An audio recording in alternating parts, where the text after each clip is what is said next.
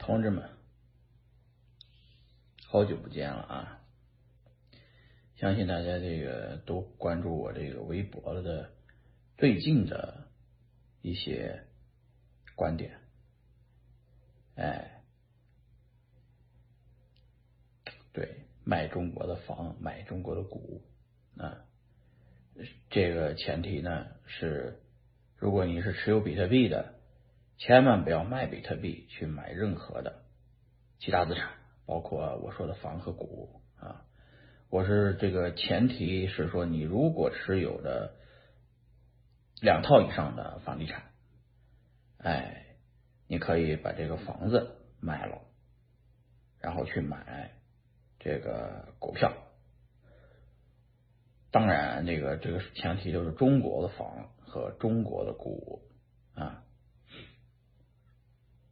哎，但是这个卖中国的房、买中国的股这件事情呢，不是说让大家去呃把这个一线城市的房子啊卖了啊，这个特指大家如果这个呃有房而且没有贷款啊。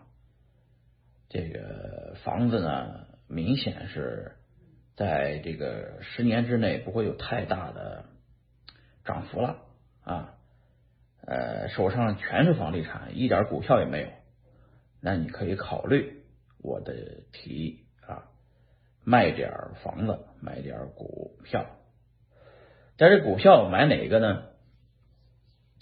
就要给大家这个分析分析啊。首先呢，这个。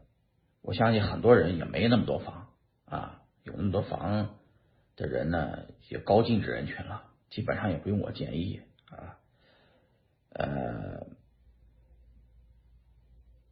那么这个，那你如果还是在想三四十岁左右有一次暴富的机会的话，那一定不在房地产上了，这是件明确啊。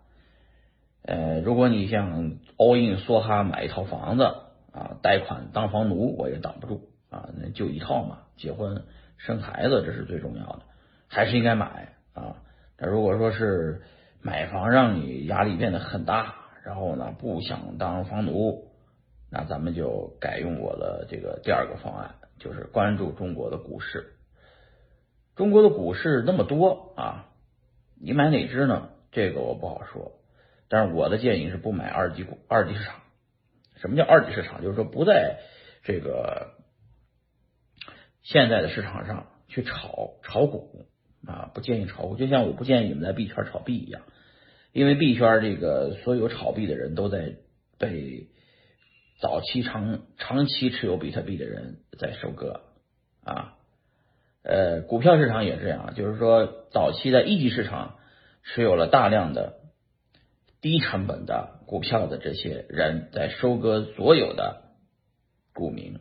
啊，然后呢，这批人呢在股票市场上的赚的钱并不多，因为中国四十年改革开放主要是靠房地产拉动，中国人人人持有房地产，而美国人人人持有股票。啊，呃，成熟的资本市场一定是这个股票为主。